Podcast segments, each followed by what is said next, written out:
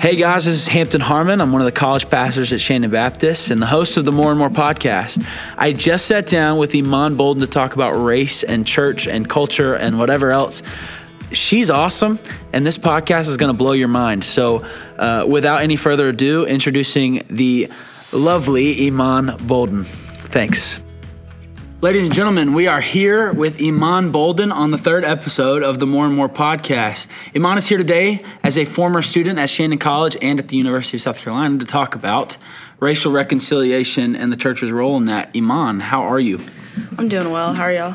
I'm good. I'm doing uh, peachy. Um, Iman, let's start off with this. Tell us who you are.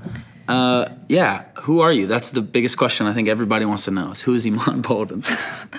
Wow. What a, what a, yeah, I feel um, so I'm Iman and I just graduated from USC. I mm. majored in international studies and got some minors that people don't care about and I live here in Cola and just graduated. I mean, I'm trying to figure out who I am right now. Heard that. Um, so basically, we are going to talk about racial reconciliation in the church. We're just going to get it out there. You're African American. I am black. Yes. you go to a predominantly white church. Predominantly is a pretty generous word. Yes, and I have so for like my entire life. Okay, cool. Pretty much. Yeah. So I would love to know, just jumping in, what do you think is the current state of race in gospel center churches? Of which our church is one. But what do you think is the current state of race in gospel center churches? I don't know. That's such a general. I feel it's, like yeah, it's a, huge, huge question. We're going to try question. to funnel it down. that's a huge question. Give us your general thoughts.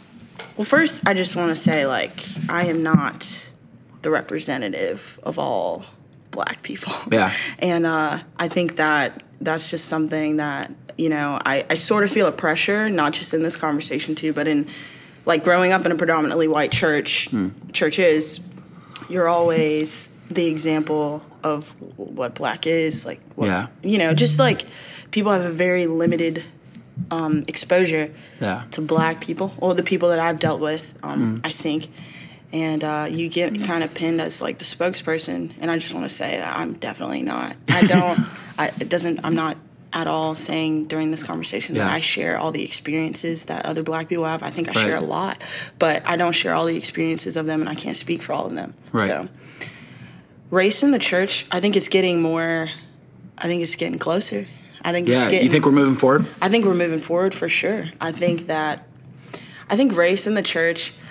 It's so. It's one thing that really bothers me is that like I feel like people, they're more political than they are Christian mm. sometimes, and I see that so much in our churches, especially growing up. Like, I you grew I, up in the South. I grew so up in the South. Yeah, I moved to the South when I was really young. Yeah. And I was in a predominantly white environment pretty young in my life. Yeah.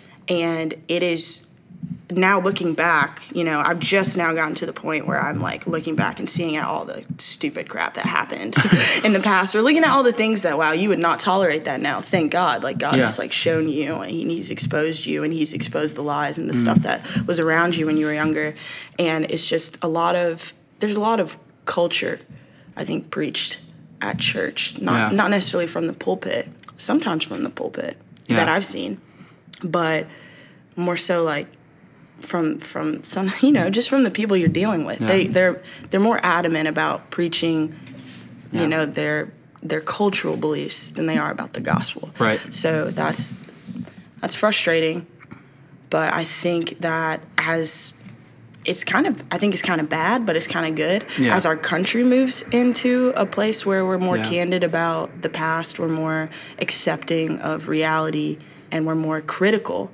of you know things like racism and all of these all the things that go into that. Like the church is kind of like, oh yeah yeah yeah, like we we probably should say something about that. like yeah. we should probably be real about that, or we should probably you know see what the gospel has to say about that, mm. not so much what our what our experiences are. Yeah. So you mentioned at the very outset you're not the spokesperson for black people, for black America, for any of the, you know, the labels. How do we so something I struggle with is how do I get the experiences or learn about the experience of a black person in our church, in my community, in whatever, without making them feel like they're the, the token black person or that I'm assuming that their opinions apply to every black person. I I struggle with how do I enter these conversation? What's the entry point for the conversation um, without making you or anybody else feel like I've I'm assuming that you're going to be able to tell me what what it's like to be a black person. Yeah. I think you just got to be honest. I've never been angry at anyone for being like, you know, hey, can I ask you about this? Like, what's your experience with this? Yeah. Like, how does it feel? Mm. Have you really experienced racism? Have you, you know, how do you feel when people say this? Like, I've always appreciated that, Mm. but I think that you should always like don't don't assume that. Yeah. Like, don't assume that you know they want to talk about it. Yeah. I think it's like any other special trait of a person. Yeah. like, just because you are, you know, Right. did like just because like I grew up with a single mom doesn't mean I want to talk like I want to talk about it all the time or something Right. something. Just I think being honest though, just being like, hey, I don't know anything about this. Yeah. You obviously have had a different life experience than me, maybe. I'm guessing. Right. So what was that like? You know, mm. how did that affect you? Am I wrong in thinking this? I think you just got to be honest. Hopefully, you've got some friends that you can uh, just be honest with and say, hey, I think I hold this really dumb belief, or at least this belief that hasn't been challenged yet. Yeah. What do you think about that? And if you don't have some people around you that don't look alike, uh, like I, I was thinking today, just like thinking about this conversation we're gonna have, how much of a luxury it is to have grown up with people who don't look like you Yeah. and that's who good. and who like have different experiences than you. Yeah. So like my mom, like she wasn't born in the US. There's one more thing that I've interacted with enough to demystify. So it's like if you're if you're, you know, in rural white America, you don't deal with any black people, you don't deal with anyone who looks different than you. It's so easy to see how those weird and wrong beliefs could survive as opposed to like if you're around people who don't look like you all the time you're always having conversations you're always being candid um, those things get will get choked out you know it's hard to stay ignorant when you're around people Yeah. who don't look like you I think yeah, I think honesty seems to be the easiest way in. Like I don't know what this conversation even looks like from your end. Like I don't even know if my questions are going to make sense and vice versa. like same, same. If your answers I might not even I have I mean, we've had pieces of this conversation I think before you and I and like there are times where you'll say something like I have no idea what that's even like. like I have no idea. and, so and, and the same too like uh, sometimes i feel bad like i feel bad for some of my friends because i know like uh, i know they just don't get it yeah. And uh it's just so much grace obviously to to give one another like in conversations like these Well, thank you for having this conversation. I would love to talk to you about, um, and they're in quotes in my notes, right? But uh, your thoughts on, quote, white churches versus black churches. So um, I know in the community that I grew up in, and this is just me exploring my own ignorance with you, right? So I grew up in a church that in the 18 years that I attended, I attended the same church since I was like born. I was uh, like dedicated in this church right as a baby. So I grew up in this church, and probably in 18 years, I've seen less than 10 black people enter the church. Um, and that was uh, we were a church in Myrtle Beach. There's plenty of black people. It's not uh, we're not in rural white America. The population didn't match at all. So. Um, even driving by churches like the AME church that was down the road from where I live, it was not the AME church, it was the black church downtown or whatever you want to call it. And it was always understood that they were going to be a little more vibrant and my church was going to be a little more uh, solemn, I guess I'll say. And so the the idea was there's some clear differences here. And so I know you grew up in what I would call white churches. What do you um, what are your thoughts on the distinction that we make? First of all, I hate that. I hate, I hate those terms. Yeah. But they point to a reality. Right. I hate that. Right. And like I usually like people are like, oh, you go to a white church. I'm like, my church is no, it's actually brick. Like, like, I try to I try to roast them a little Yeah. bit because I'm like I, I want to point that out that you know this is Yeah. not.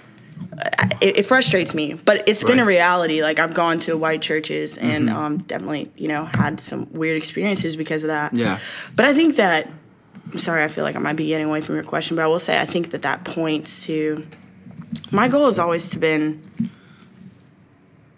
not my goal has always been, but I think that a great goal Mm. would to be to go to a church that reflects the community around it. Yeah, that's like great.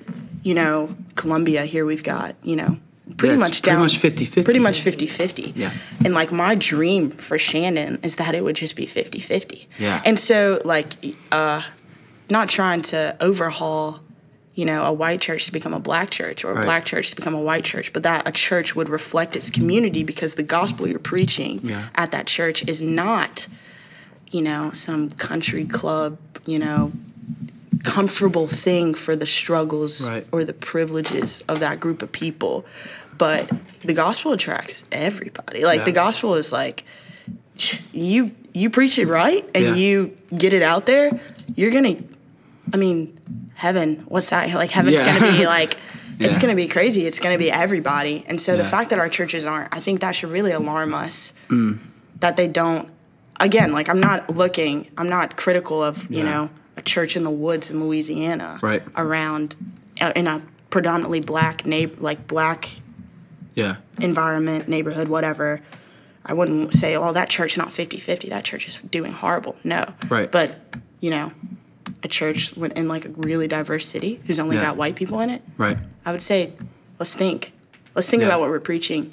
Right, and vice versa. So something I've experienced is I've I've preached in one again quote black church or predominantly black church, and I've I've preached in many churches that I would say is, are predominantly white, and it's like the same on both sides of the aisles. Like it's monolithic in communities on both sides. So there's no way, a, a, as I look at it, um, that we shouldn't be alarmed by in our city or Myrtle Beach that by churches that are 100% white or 98% white and 98% black. We should be able to say both of this. These are there's some problems on both Yeah. of these. Um, what is the way forward? Because when I worship at a at a church um, like Shandon or like my home church, there seem to be some clear differences than the the African American community um, in their churches. There seem to be some clear differences, and I even think too, like the lunch table I grew up going to was was as monolithic as my my, my church. So, Yeah. um, how deep does the problem go, and how do we begin to solve it? I guess is my question. You have to realize that historically Mm. and probably still now in a lot of places, Yeah. black and white people in America have two different life experiences. Mm. And so there are two different, no, there aren't two different gospels, but there are two different messages that can, you know, appeal to them more. Yeah. And so obviously you want to speak to the issues and you want to speak to the, the, the struggles of the community that you're in Right. but I think that it, it I think that it's showing that we're not we're missing something. You know, mm-hmm. if we're if you're in like a poor poorer area and your gospel is really centered around we're gonna get through this. Don't Yeah. worry, bad times are gonna be over. Yeah. Um, you know, we're gonna pray. God's gonna get us the rent money Yeah. that you know we see what those churches produce and we see that how that could stay that way and then we've got the god's going to keep our country the way it is we've been blessed with this you know just this very american Yeah. yeah it makes me it, Yeah. it gets under my skin a lot because Yeah. it's just like it, it's just not the gospel it's just not the gospel Right. it's us roping our culture into jesus jesus is condoning Yeah. oh jesus put your stamp on this Right. i really like this political party i Yeah. think you're i think you like it too I'm gonna leave that alone. Um, I think no, that's good. I think um, for me, it starts at like the ground level of like I can't be preaching reconciliation in my church if my dinner table is monolithically one race. Any race doesn't matter. And so like for me, I had friends growing up that were African American, but they weren't my best. They didn't crack the inner circle. And so a lot of times I feel like reconciliation is this giant task um, that is like I can't even wrap my brain around what it would take for our city to be racially reconciled, especially considering the recent history. Um, so, what can the individual do to begin to see reconciliation? I think it starts with honesty, like you said before, but um, especially for the the Christian, what does it look like uh, to begin to see reconciliation just in, in your personal life? i think exposure exposure like you've got like um, like I said, a luxury of my life is I've always been around, like, you know, I, I've always been around people who didn't look like me. Mm. And my family always kind of had just like this history of being like international, of being, you Right. know, like different things. You've got to, I don't know, sit, sit with someone new, you know, Yeah. invite somebody over. You know, these are all, I feel like they're like the corny ways Yeah. people always tell you to solve issues, but like, But we don't do them, so you don't, corny like, might be good. yeah. do it. Yeah. Like actually, you know, start a conversation with someone you don't know. Maybe Yeah. you fail. Maybe you offend someone the first time. You know, maybe Right. you're like you bring things up to the wrong person and they're not down for whatever conversation you're trying to start. But I think Mm-hmm. it comes with like just exposure. It- That's the way that that's the way I got it.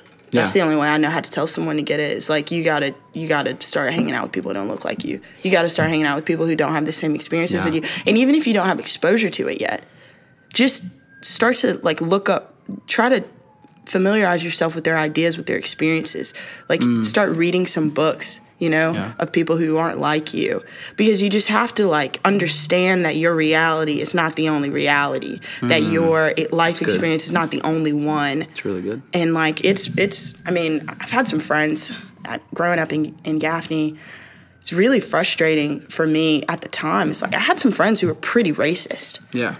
and I like hated it at the same time. When I was younger, I felt like you know I only had a, so many people to choose from, so I had to interact with racists Right. like on the daily basis. But there were some people that was also I would say if you're black or if you're you know maybe someone who's less understood in your situation, it is it's a burden. Yeah. But understand that you you're probably maybe the only black person that that per, that that person interacts with daily Yeah. or interacts with regularly. And I've kind of I've understood that about myself. And I'm like I'm gonna Yeah. I'm gonna interact with these people. I'm gonna show them. I'm gonna be honest about my Yeah. experiences so they understand that there's more to life than what they've seen. Yeah. I think something even in you and I's friendship that's been really cool is I don't know that we ever said this, but at least implicitly we gave up the right to be offended, I think a long time ago in these conversations. And so I know me, I'll just say something outlandish and you'll just like I'll see you blanch and then it'll like roll off your back and I'll be like, Well, thank you for grace. I'll just like say it in my head. I probably should say it now Yeah. uh, on air. Thank you for grace. But um, No, that, I think that's a huge part of it too. Yeah. Is like, if how many friends would some of us have? Like, if we cut everyone off after they said something dumb or said Yeah. something offensive, Right. like we kind of have to hash that out. You Yeah. know, I've looked at like one thing growing up. A lot of people would tell me, "Iman, you are- you're so white. Like, Iman, you act so white." Mm. And like, for a while, it took me. It took a while to gain the confidence uh, just in myself and and the and like the confidence in Christ to say, "No, you can't say that to me." Yeah. I remember distinctly, like when I was on a run with my friend, she was like, "You know, but like you're not like those other black people. Like you're you're white. Yikes. Like you're you're you know you're. Yeah. I think of you as white. Like a bunch of my friends thought that was a compliment to me growing Right. up, and it took me a meaning white is better. Meaning like, hey, like you don't you don't talk like a black person. You talk like a white person, and you're you're totally like, oh, just like or like ugh. I don't want to even say this, but like an Oreo, people have said, I've heard that before. yeah, it's like, like, Oreo or like what does that even mean? some of like some people but it was just ways to explain away how me being myself challenged the the beliefs that they held about all black people Mm, that's good. because it's like if if you're interacting with me and I'm not fitting the stereotype in your head about all black people right.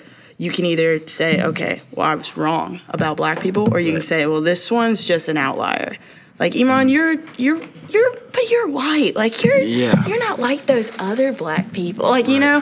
And that I, I had to like talk to my friends regularly and be like, you you I'm not white.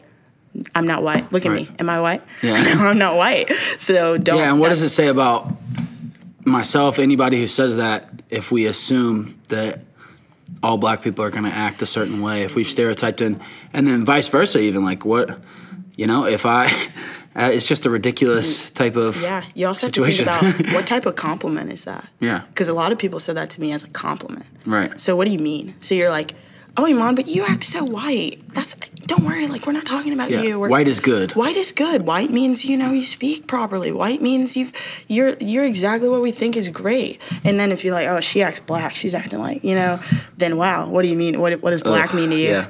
Uh, so definitely there's some conversation. Yeah, just hash it out with your friends, and and also like have grace and rec and like I, I looked up this verse today, and I I, I won't hit that yet, but like um, just understand. I, I think me knowing how much how forgiven I am Yeah. by Christ, how reconciled I've been, Mm. where He's taken me from, Yeah. then it gives me the juice to be Yeah. um, okay, yeah, what you said was super racist, but don't worry, you're still my friend, but you can't say that anymore. And those, Right.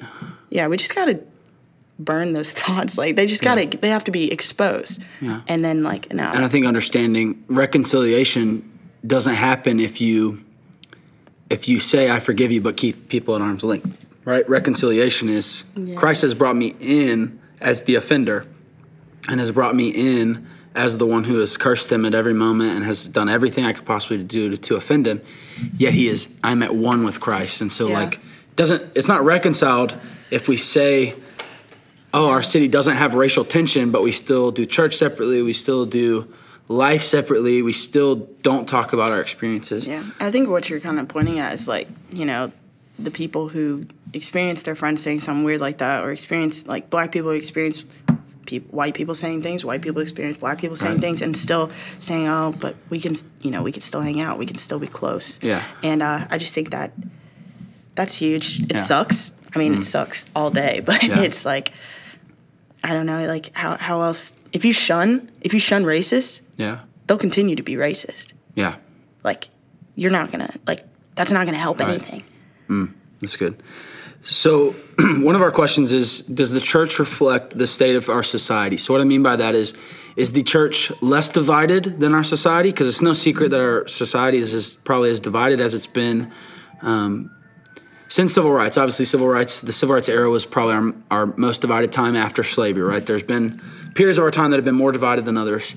Um, usually, war serves to bring us together. But um, do you think the church reflects the political climate? Do you think it's as divided as we are racially in America, or do you think the church is a step ahead? I think the church reflects it. From my perspective, I Mm. Yeah. don't think that the church is a is a step ahead. I think that maybe some educate like when I think of places that are less segregated, you know, where I would I would think, oh, the schools. I would think, oh, like you know, education people who Yeah. are looking to like you know, uh, these higher education places, like they're they're getting it right. Yeah, I don't know. They're they're definitely experiencing more diversity, I think, than churches yeah, Um, and that's that. I mean, that's sad. yeah, But I think that I think we just have to be honest. I, I mean, they're great churches that are going to put out tons of content that we, you know, the ones that we think about that are doing it right, that Right. are putting out the right stuff about it. But like every day, like you know, churches like the ones we go to every Sunday. right. No, I don't think so. hmm I don't mean to be yeah, no, morbid. no, no. I think that's. that's I don't mean to be uh, negative, but I that- that's a need to be sobering thought, though, Yeah. that you you say that because um, I I was struggling even writing that, thinking through that question on my own. Is like, I would like to say we're a step ahead. I would also like to be honest, and so I've got to. I've been thinking maybe we're somewhere in between of like we're not stuck in the mud. We're not a step ahead, but at least we're not stagnant. And the society to me looks looks like it's dividing more. And I think we are, at, you know, getting closer. I think was what you said earlier. Um, but that doesn't mean that we're ahead. So I'm, I've been trying to think through that on my own. Is I work in the church, so I can feel like we're moving. But then when I look at the needle, a lot of times it doesn't seem like it's moved a whole lot. So we are um, growing but not moving is, is my opinion on it. So I totally understand where, where you're coming from, at least. Um, this is a question I've been thinking about. So the question is, who bears the burden of reconciliation within churches? What I mean by that is, I heard um, lately someone say that the it is the oppressor's burden to reconcile, meaning um, white people have traditionally been the oppressor, and that's certainly true. There's no denying that. That's that's obvious, right?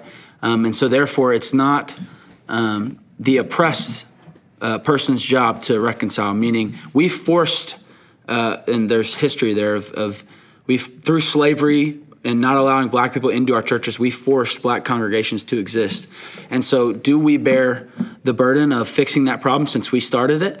Or is it does that burden lie on both sides of the aisle to begin to extend a hand? What are your thoughts?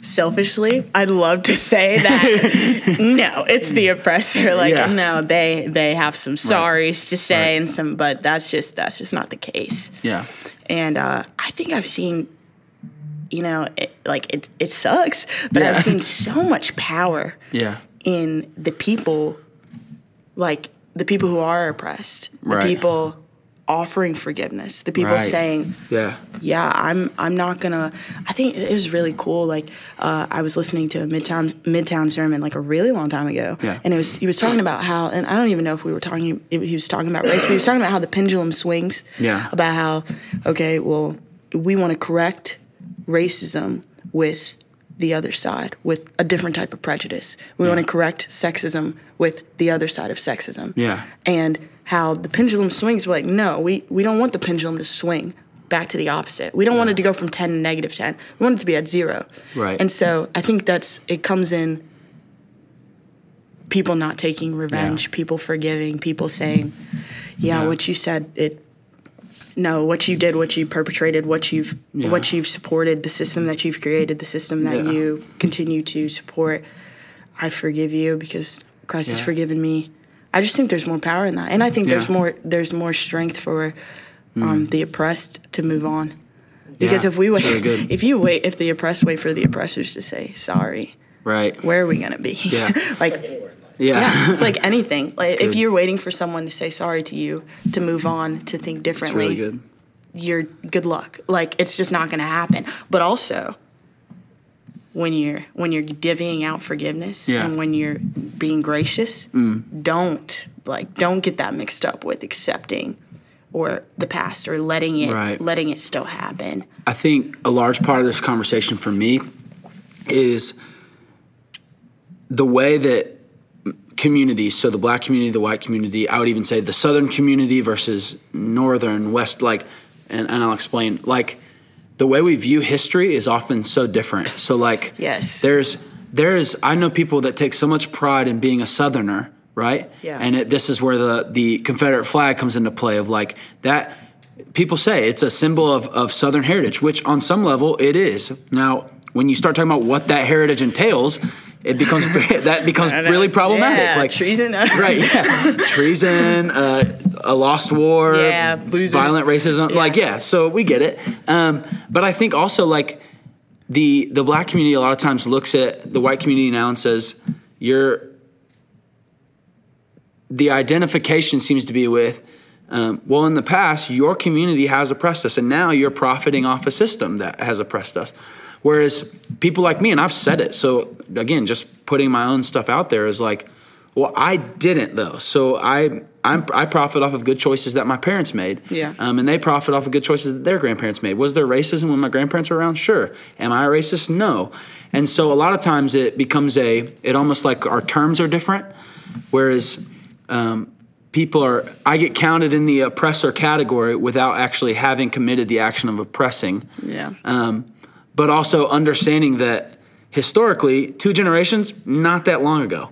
Um, and so trying to figure out, even as I walk through this conversation and walk through this journey of trying to understand the issues, where I where do I fit in as someone who is seeking daily to try to be honest about my own beliefs, my own opinions, and also my own attitudes towards other people of all races. Where do I fit into this historical um, I guess, element of historic racism, the the institutionalization institutionalization of racism. Where do I fit in as an individual who harbors, in my opinion, very no racist opinions, right? Uh, I mean, I'll, I'll, go on record saying that uh, I might have some some ignorance for yeah, sure. I think I have. Yeah, yeah. I mean, I'm not um, not that I. but trying to, I guess, trying to figure out like, how do I break the system without admitting to sins that I haven't committed. Does that yeah. make sense? I think it's we have to think of it as like an inheritance. Yeah. We've all we've all like I can't, you know, hopefully right. I will do a good job in this life to leave something mm. to my kids. Yeah. Did they earn it? No. Right. I gave it to them. Whether they wanted it or not. Yeah. The bad things and the good things. We've all inherited Mm-hmm. away. Like we came into this world like Right. who like we were babies like and there were things decided about us there were Yeah. things there were realities set for me there were realities set for you not as our color our sex all, Yeah. all of those things and i think there's a point of awareness you're just like Sure. okay i'm i'm a girl these are the perks that i get that boys don't get okay now i see it then i have to decide how i'm going to benefit from it Right. what how much of an advantage am i going to let happen in my life how much special treatment will i take how much you know how how you know like it's you have Yeah. to you really have to police yourself i think a lot Yeah. a lot of the times because it's like you have to decide i'm not okay with Yeah. getting this for the wrong reasons i'm not okay with being denied this for the wrong reasons and you have to say like the- I- it's really you have to govern i feel like you in this world like all the privilege all the Yeah. all the things that people don't get who's who's policing that you know Right. I, I think you have to take it you have to take responsibility for the things that are available to you not available to others Mm-hmm. Yeah. and you have to say well that's i didn't earn that Yeah. I, I didn't i wasn't given that for the right reasons Yeah. you have to deny some things that's super hard ask a- like ask a person oh i've been given privilege in this way but i don't want to take it because i don't think you would give it to that and other where person. where it's become tricky for me, I guess, just in examining my own life is like, I mean, I'm, I've been trying to evaluate this term white privilege, right, which is gets thrown around for almost everything now. Um, and where I- where I'm looking is like my parents. They made like legitimately good choices and they worked their behinds off to Yeah. put me in a place. And so like how much of that is white privilege and how much of that is my parents just worked really hard and their parents worked really hard. Yeah, But, but- then I look back, okay, four generations though, they might have worked hard, but they started at a totally different starting line than a lot of their counterparts. And so, like, what is the Yeah. separate? How much separation am I away from legitimate racism? Am I still profiting off of that? I guess only I can answer that, or my family can answer that, right? And so, I guess there's not a question at the end of this. I'm just talking through my own my own stuff, but it's like I'm trying to evaluate how much I've made really good decisions in my life. I've made some poor decisions, but I've also made really good decisions. And so it's trying to figure out how much of that is I graduated college and, and made something of myself versus also I started in a really good spot. Yeah. And so did my parents and so did their and so just and you had parents that stayed married and you Right. had and you were you know Right. born in you, you through- had a home and so you know Yeah, and so that's part of it. Is the inclination for me is like is it white privilege that my parents stayed married and and whoever's mm-hmm. parents didn't and they they made your parents made a poor choice right and so that is like an unfair thing to say but it's also like it's true my parents made good decisions they stayed married i was born in wedlock and like I guess you have to just. so I guess you just have to. You have Yeah. to see. Like you have Yeah. to ask yourself. Like if Yeah. someone was black, had the very same, li- very same decisions that my parents made. Yeah. Do Do you think they would be in the same position as you? Yeah. Like, do you, and that's that's not really me asking you Yeah. Mm. asking you to answer right now. But like, I look at my life and I'm like, if I was white, would my life be different? yeah I would say yes. Hmm. I would say overwhelmingly yes. And why do you think that I let's mean, go down the rabbit hole Let's go. I think I don't know. I don't want to get too much into like my my own, but yeah you can share whatever you want or not share whatever you want but I don't know. Like So it's it's hard on this side of the aisle for me to say no to that question because it just I, I am only operating off of my experiences. So I'm like, if if someone of color made the exact same decisions and had the had the same parents, and granted their their parents would have to be black, I, I don't know. Yeah. Um, my inclination, I, I would lean yes, it would be the same, but I would have I'd have to take myself totally out of my experience to say that. I would And so say it's hard for me. the ways that I see, um, if I were white, my life would be different. Aren't necessarily overwhelmingly institutional, Hmm. because I still see my like. I, there's no no part of me that says, Iman, you're not blessed. Like you are blessed. You have a you have a degree. Like Yeah. you you live in America. Like you you have a home. Right. You know you're you're you're doing well. You're doing Right. fine. But em- emotionally, socially, Mm. I know that my life would be different if I was Okay. white, and I think that that's played out in like opportunities, um, Okay. not ones that I think. So do you think you've had less opportunities because you're black? Yeah, Yeah. Okay.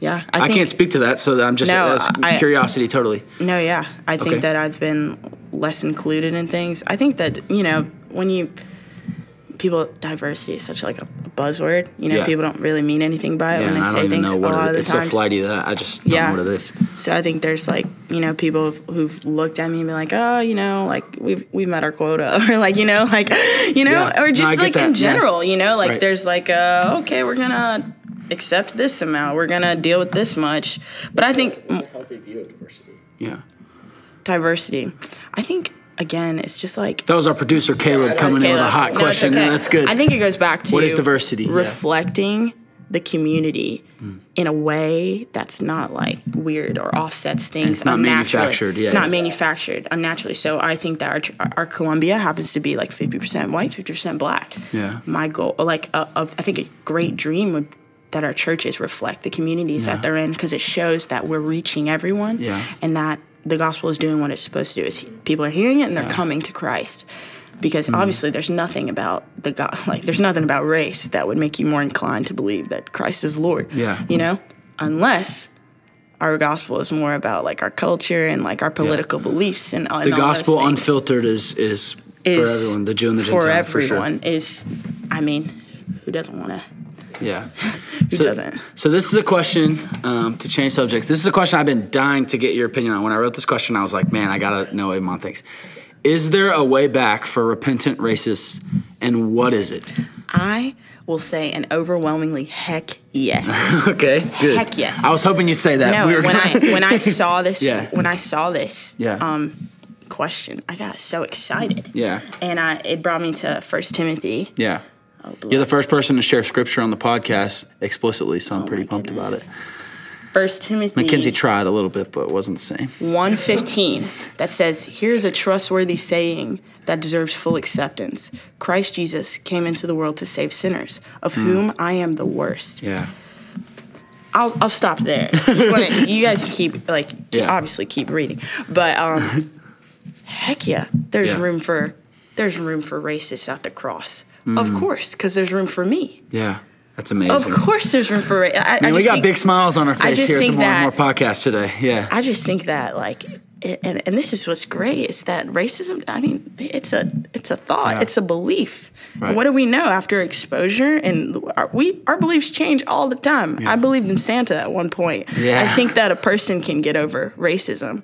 Now, I think there are obvious like consequences to the extent Yeah. that sin is played out in your life. Yeah. Now you talk so many sins. yeah, Yeah. so many, like so, almost all of them. But like Yeah. you know, the the the person sitting in jail right now because they committed a hate crime. Right.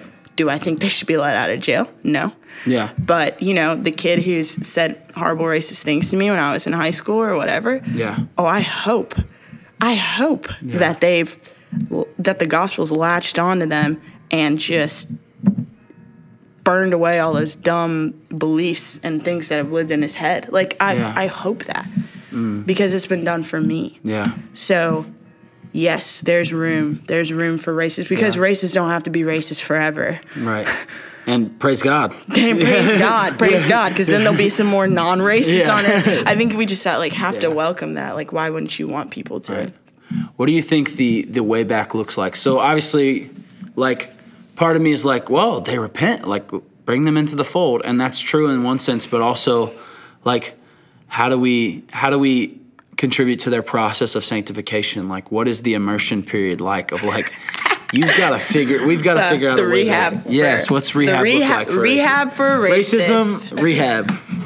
Next time. on- no, just- Rehab for racists. Here we go. First of all, this person needs to come to the full. I, I, I think that if you're gonna eliminate a bad theme in your life, you need to come into terms with how how wrong you were. yeah. So, I don't think we should be shy of.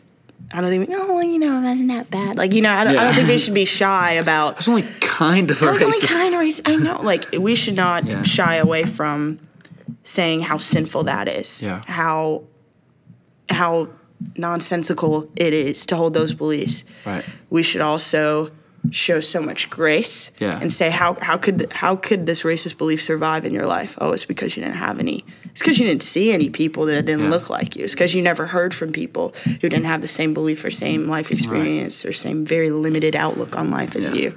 So exposure, I think I keep saying that over and over No, again. that's good. Exposure. Exposure.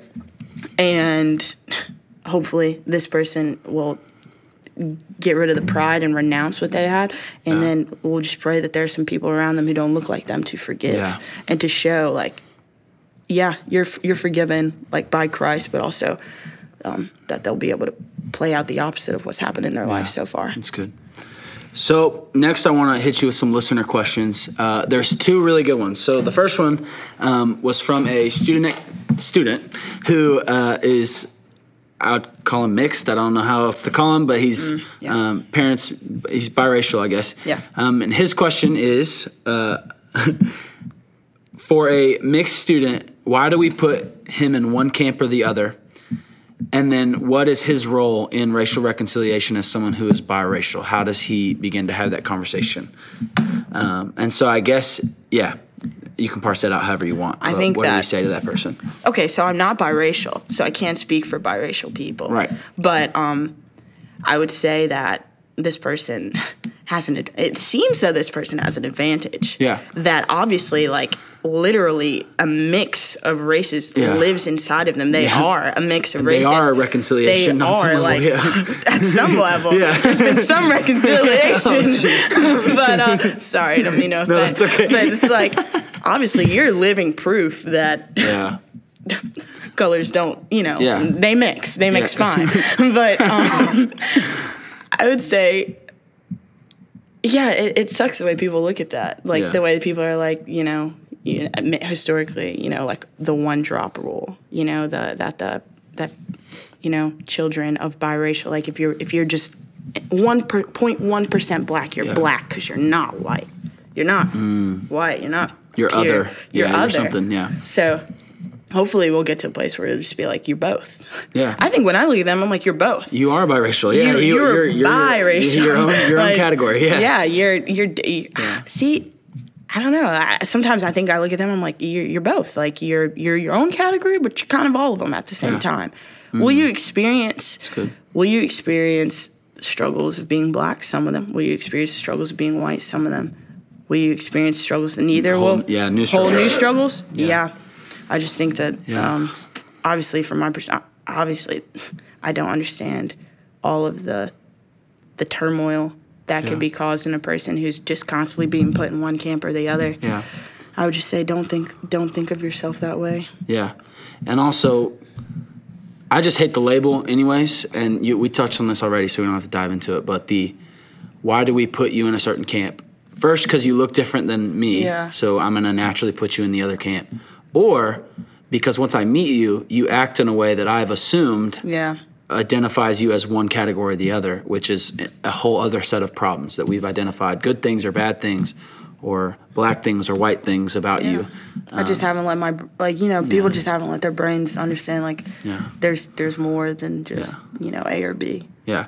And I'm trying to think through like what would my life be like if I was the white friend and not Hampton? Yeah. You know, like if I was, hey, that white guy You'd that goes very, to our church. I would say that you would be very frustrated. yeah, I can I could see that. Thanks. Thanks for letting me in. Yeah, your face said it all right there. That was funny. Um, uh, second question is uh, from one of our listeners, Hannah. She said um, she wants to know what is the individual's role in ra- racial reconciliation. We kind of touched on that within the church, um, and then what can the church as a whole be doing? So how do we start m- moving the needle forward? So specifically in a church context, what does the individual do? We touched on this a ton, but in the church context, reaffirm what you've said. Does that make sense? No. Okay. um, her, Like institutionally? yeah. So basically, Like church institution? Yeah. Like, how do we as individuals in the church begin to move away? Like, the programs are going to be in place. You know, the all kinds of stuff that we do for racial reconciliation, or we the programs we put in place. But what does the individual uh, begin to do within church? So, what what does a Christian individual do for racial reconciliation for the church as a whole? Does that make sense? Yeah. Okay. I think that exposure kind of build on that again. Mm. Yeah. Exposure. Kind of I would I would challenge some people to visit some predominantly black churches if they go to a predominantly white church. We And go to vice versa, predominantly yeah. and vice versa, because uh, it's it's I think you'll start to see Mm. the difference Yeah. Um, in in the issues tackled and the things addressed. Yeah. I think from church leadership, yeah. we we got to use the gospel like it's supposed to be Yeah. used you know to be a light in the darkness to Yeah, to like to like be bold to say like well what does the gospel have to say about this you know Mm.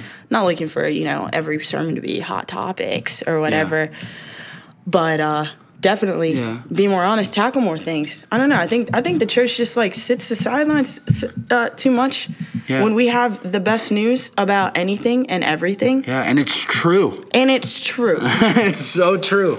Yeah. so That's good. for sure whip your bible out Yeah. and and what does this have to say like okay you believe that Yeah. okay let me look at my bible all right you like And if the gospel reflects every reality, it certainly touches on race, it touches on refugees, it touches on everything. Yeah. So allow it to touch everything. allow it to t- yeah i would say like stop being fearful That's good. um stop and this is again it's like where we where we you know want to do the parts of the gospel that we're comfortable with or you know want to talk about talk about things that we're comfortable with Yeah.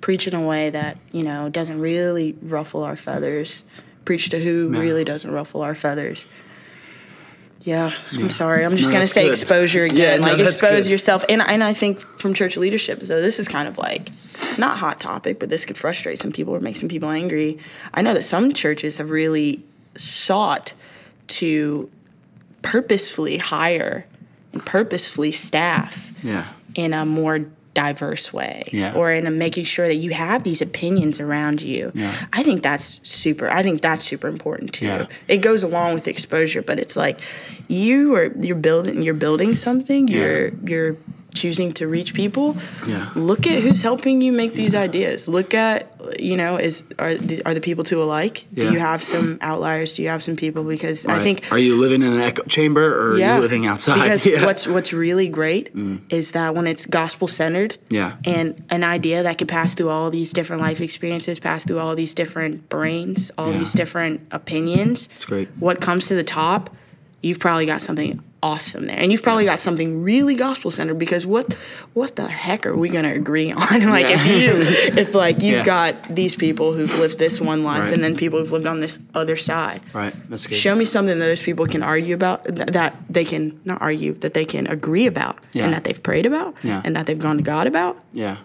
I, I think you've probably got some great stuff. Like Yeah. you've got some great stuff. And I think it's two sided. So, black churches and white churches, as you know, if I can label them, right? They've got to be willing to hire diversely, Yeah, but also individual ministers got to be willing to work d- diversely, right? Yeah. Um, I'm not saying that I'm going anywhere, right? But if I were looking for a job as a minister, I've got to be willing to consider every church that agrees on the gospel. Like I've I've got to be able to say I'm going to serve in a context that is going to be tough for me in order to forward this conversation forward. If I want the church to look like heaven, then I've got to be willing to pay the price for that, and vice versa. yeah, and you've also got to understand what what's going on with the world. I think Yeah. I, I meet a lot of people, or I know a lot of people.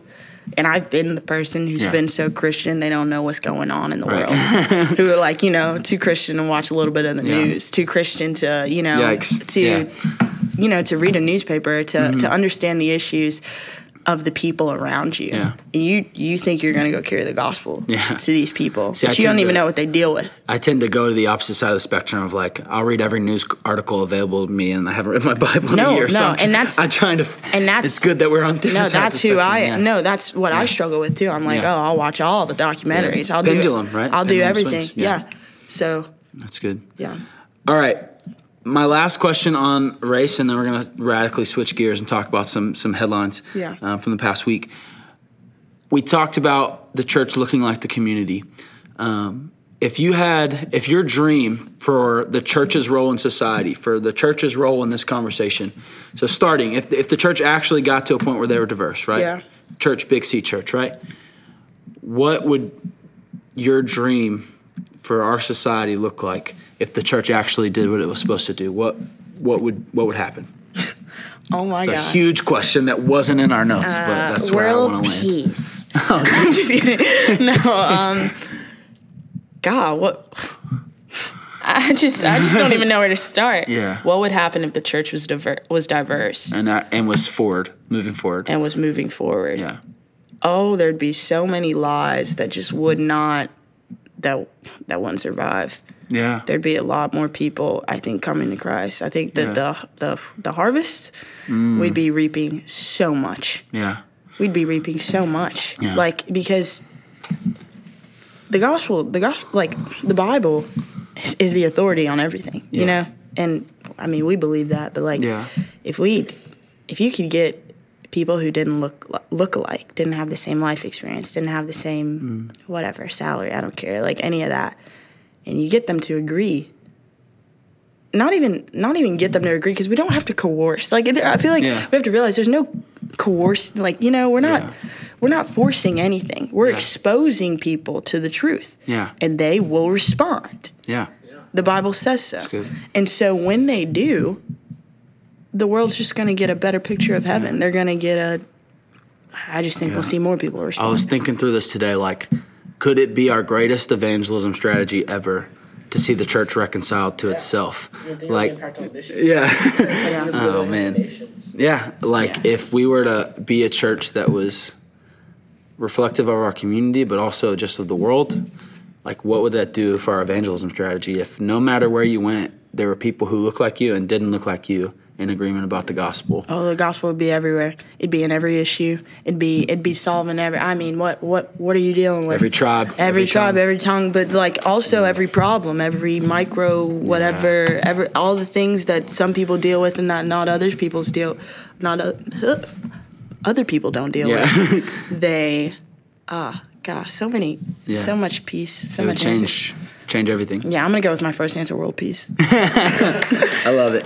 All right, let's go to some news headlines. Um, the first, well, none of these are good, so I just want to. yes, when I saw them, I because was they like, come ooh, from the news, nothing positive. Um, that's I don't know. Yeah, The first one, uh, man, Aurora, Illinois, a shooter kills five after being fired from a warehouse job. Iman, what are your thoughts? Wow. yeah, How- bad, bad. How horrible. Yeah, how horrible. And to read that story and just like it was like one intern's first day. Mm. Like that that is that is something else. I think uh something really good time to plug our mental health podcast and any mental health resources Yeah. um, because that to me seems to be the, the crux of the conversation for sure. yeah, and to know like um uh, reading the story I don't know I, I don't think that the issue was like legislation Right. because this was a person who had a gun illegally. Yeah. but uh, I think that it's really interesting. Uh, the I think obviously the people would have to. I don't know if you're going to put the link. The people would have to like read this Yeah. to understand the context. But the fact that he was like a domestic like uh, domestic violence um, committer. Yeah. I don't know. I don't know Abuser, say that. He Yeah. did have the gun legally. He did. Oh, wow. Yeah, which is weird because he somehow got like a, a Hmm. registration card, even though he was like a he had like a domestic violence felony charge. Yeah. Yeah. So he somehow got. So I don't know what the law is in Illinois um, for, and I'm just gonna go. I'm gonna say whatever I want here because it's Cool. Me too. my Let's thing. do it. I think um, I am I am pro Second Amendment all the way. But if you've got a domestic violence felony charge and you can get a gun and a registration card charge uh, card, it doesn't make a whole lot of sense to me. Um, so we've I don't I don't know what the answer is. No, Um, yeah, that- and I've I and I'm just it's kind of like this conversation. I have never known what the answer is as far as guns and anything like that. I think there's a bevy of things you can think as a Bible believing Christian, but I also know that this kind of thing shouldn't happen, especially when there's a felony charge. Yeah. It's a horrible thing, and I'm So yeah. something really cool. I used to work at the State House, and like one of the most in, uh, interesting times. You used to work at the State House too. Yeah. But one of the more uh, interesting times working at the State House was like they were going over this legislation about people who've committed domestic violence and whether how their gun rights should be as opposed to that of a of a regular citizen. And I think that that is, I think, I would say extremely limited if a person is shown like such violent behavior. yeah. Yeah. Yeah. So again, affirming the Second Amendment as far as I'm concerned, but we got to figure this one out because Yeah, I won't. I wouldn't say I. I don't know. we won't get into that. I'm not. I'm not anti. Maybe next time on more, more and more. Yeah, we'll figure it out. Um, Let's see. Second headline. Uh, measles. this is a fun one. Knowing you. Uh, Oh my gosh. Measles is back because parents aren't vaccinating their kids. Is the headline. Um, there's been an uptick in measles because we got some anti-vaxxers. Yeah. This is not Um, funny. We're not snickering because the measles is funny, but yeah. we're snickering because. Uh, What do you I- think? I say vaccinate your kids. That's where I'm at. I will Vaccinate say, your children. All, yes, vaccinate your children, especially for something as serious as the measles. I don't know what happens. I, I have no idea what the measles actually does. I don't want to know. you. To me, oh wow. Well, it sounds it sounds honestly kind of fun. Like it could be a, like a park. I know it's not. stop. It's not. I'm just saying. I'm just saying. Like measles is like a fun word almost. So like, um, No. so I, It if like it kills you, that's really bad, and you should vaccinate your children. Yeah, but I mean, do you, obviously you read the article, Yeah. but it's like, you know, all these fluff excuses to not vaccinate your children. Yeah, maybe we shouldn't let that survive. Yeah. That's your thoughts. My thought, yeah. So my, I'm, that's I'm, okay. I'm laughing because, like, I, I don't know. I've instigate. I, I like to instigate people, and like one of the things I've, I've done before is just like try to uh, argue against vaccinations. But reading this Yeah. story was like, okay, Iman, shut up. Like, you I'm, obviously have no clue what you're talking about, and you were just trying. ob- I was trying to be funny in those times. Yeah. But this this is very serious. Yeah, it's not funny. Not funny. You should at vaccinate all. your kids. Yeah. All right, cool. We're in agreement. So this is a big one. Um, yeah. So Southern Baptist, excuse me, abuse of faith. Twenty years, seven hundred victims. Southern Baptist sexual abuse spreads spreads as leaders resist reforms. Um, for those of you listening, basically the Houston Chronicle, great reporting. They Yeah. broke a story that within the Southern Baptist Convention, there has been some. Which is what Shandon Baptist. Yeah, which is um, which is what our church is a part of. It's a it's the I want to say the biggest American denomination, eva- evangelical at least. Um, doesn't span just the South; it's actually worldwide. Um, and basically, they found that 20 abusers, uh, or s- sorry, not 20 abusers, uh, over 200 abusers and 700 victims, um, and that there's been some shuffling around. It's it's it Just like smacks the of what's Catholic happening Church. in the Catholic Church a little bit. Um, and this article exposes all of that. And so, yeah, Iman, first, what are your thoughts? And then I'll I'll go with that, and then we'll we'll figure out from there. I'll say that obviously this is disgusting. Yeah. And it's not reflective of our faith. That's good. and thank God that people will expose it. And you know, yeah, I, Right. I you know we were talking earlier about like this team mentality that I think can be really really toxic. Yeah. Not not can be. It is toxic. Yeah. That um, we feel the need to defend people within our denomination Yeah. with not even i mean we, we're seeing it in other places too the me too Right. movement people who look like us people who have Right. similarities to us we feel the need to defend them Right. because we feel like we're under attack Yeah. like we gotta we gotta protect the team and that is not the case at all because these people aren't they aren't on our team Right.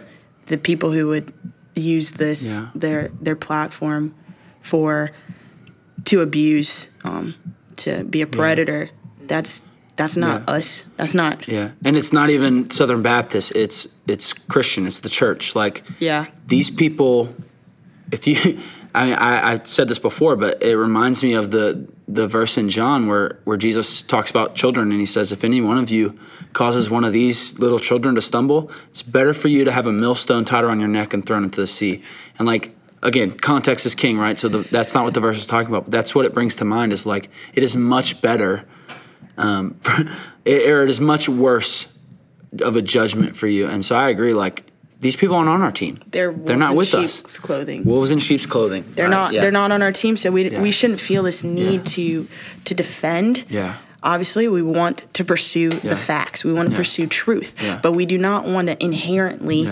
I think just like this knee jerk watch your watch your knee jerk reactions I would say to everyone watch your Mm. Reaction to be like oh I don't think he did it oh I don't you know. I don't think that like no we're Yeah. pursue the truth We want the because that's what we care about Yeah. I don't care about defending someone just because they claim to be a Baptist Right. or they claim to be Southern Yeah. or they claim to I don't know, look like and you're, they look like me or anything. Right. I don't. That's not why we should Yeah. defend other people. I, I just I affirm our our president, Southern Baptist president, is J.D. Greear, um, and something he is he has form fitted his platform to exposing abusers. He said that he actually ran on that when he was elected of the president of our convention, which is we're going to expose abusers. Yes. Um, and he also says we want to move forward without these these um, we want to quash these these issues. And so I stand with him and and uh, with our denomination. And by doing that, I am disavowing everybody. Like anybody that's abuse or, or covered abuse, they don't have a part in this. They're not on the team. Um, they're not with us in any way. And so, Iman, you said it best: wolves in sheep's clothing, for We sure. about- I just want to ask a question. Yeah, go ahead. So we talked about the way back for like a racist. Yeah. Is there a similar way back for someone who Yeah.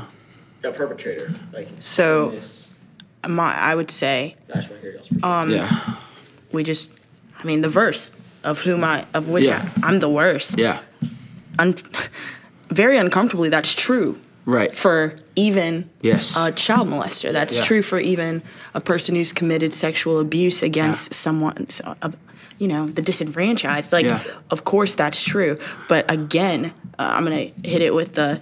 It, but if you think that means that we're going back to to the an identical relationship, Right. absolutely not. Yeah, and I, would am- even. Yeah, go ahead. I am sorry. fully okay Yeah. with you serving your prison sentence. I am fully okay with you never preaching in a pulpit again. Yeah. I I would champion that. Yeah. That there are consequences, there are results for your actions, there are consequences, Absolutely. and that those things we I mean because I mean are like the gospel what is it? It makes us righteous before God, but it doesn't it doesn't change reality. Yeah, I even would say part of repentance is submitting yourself to the consequences of your sin. Yeah. So like to me, you're not repenting of sin if you're trying to get out of judgment from a from a judge. Like, Exactly. you're not repentant of sin if you're asking for early release. Like you're not repenting of sin if you're expecting us to let you back into a pulpit. and some of these people like they wouldn't even yeah. leave the office during an investigation against them that was Right. overwhelmingly looking like they did it. Yeah, and Talk to, like what? 100%, Like don't yeah. that person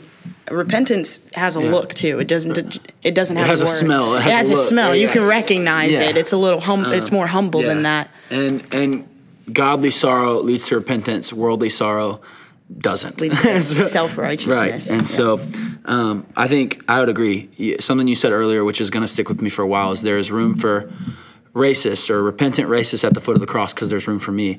There's room for the rapist at the foot of the cross because there's room for me. Um, but that doesn't in any way excuse there's going to be there's got to be some ways we can know repentance you'll know it by their fruit Yeah. and if the fruit is rotten you cut the tree down and throw it into the fire and so Yeah. And any um, per- uh, and I, again, I say any person who's trying to escape the consequences of what I mean. We're human, of course. Right. We try. We're trying to Right. escape consequences daily. but repentance looks different But repentance looks different, and Yeah. if you're trying to, you know, not even take a break from wherever you- what what Yeah. office you hold, anything that you do after you've so badly offended and and made gre- gregi- egregious egregious that's good yeah egregious mistakes, then Yeah. uh, yeah, we we have serious issues. All right, Iman, we've talked for a while now. What are your recommendations? This can be anything. We this is a culture and faith pro- podcast. I say that every week. So, Mm-hmm. Yeah. what are your recommendations? What are you watching, reading, listening to? So reading, uh, I just read Safe People, Safe people. uh, Boundaries. Um, oh man, those are good. Yeah, for Boundaries sure, is good. uh, read those right now. Um, I'm reading Mandela's Way by Richard Stengel. I think is his Mm. Is that like a biography? which which one is the one where someone else writes about you? Biography. Biography. yeah, it's a biography and it's great. It's just some some lessons. Uh, Yeah, that's good. and then uh, what else? I would read Total Money Makeover. Yeah, that's good. Some Dave Ramsey. Uh, okay. for that financial gain. Yeah, Yeah, yeah, for yeah. the, that's uh, good. podcasts. Uh, More and more. You should listen to more. That's listen good. more and more. I would I would say like definitely the ladies should listen to the Well. Out, uh, that Mm. Through Shandon Baptist through Church. Shandon Yeah. Baptist Church, for sure. I'd Yeah. say also listen to some Dave Ramsey on podcast. You're all about that money makeover. A little bit yeah, recently, That's good. and the That's Gospel good. Coalition. They've got some really, really great, really great podcast. Yeah. TV wise, I'm just a documentary like hoarder. I, I'm just I'm trying to watch them all, Yeah. and that's What burned me. That's burned me a few times. Yeah. I would say the ones that I would condone and let people know that I watch um, is uh, there's one called Heroin, Ooh. and uh, I won't tell you how to spell that, but uh, it's about like the drug epi- the opioid epidemic, Yeah. and it's really short too. So don't think you're about to get into like a two hour situation. It's really Yeah. like 40 minutes. Um, my Sunday school teacher recommended that, and I would also just for your delight, I would watch uh, National Parks Adventure.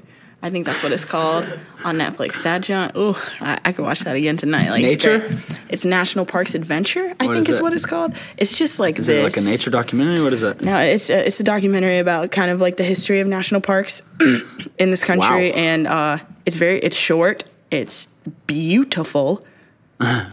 it's beautiful. Oh, watch Blackfish too, y'all. Blackfish. Blackfish, Netflix. That's not about race. That's about a whale. I'll let you get it. I'll let That's y'all get into the rest of that. All right. Um, what about? Where, do you have anything to promote? Like we, you first of all, are you even on social media? Do you, I mean, what's that? look So like? What are you promoting? Let's so funny. there. I I'm actually taking a break from social media this year. Okay. Take a step back from all of that, all those platforms, um, just to see kind of what value. Yeah. they hold, uh, Okay. how I can use them better. Yeah. So you can try and follow me at my name is Iman B on Instagram, but you're My name is Iman B on Instagram. You might not get accepted for a year. Oh yeah, you're definitely not gonna get accepted until like December 31st, maybe. I don't know if I take it back. Yeah. But uh, yeah, Okay, cool. Well, this has been the More and More podcast, episode three with Iman Bolden. Um, it's been excellent, first of all.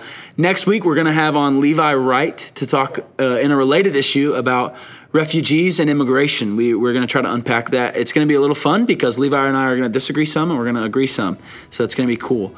Um, while you're here, you should follow at Shandon College to figure out what our college ministry is doing, um, what's going on in the life of our church, and as well, go ahead and follow at Hampton Harmon on Instagram. I would love to talk to you, uh, and feel free to DM any questions that you have about immigration so that Levi and I can start tackling them next week. Until then, uh, it's been a pleasure having you.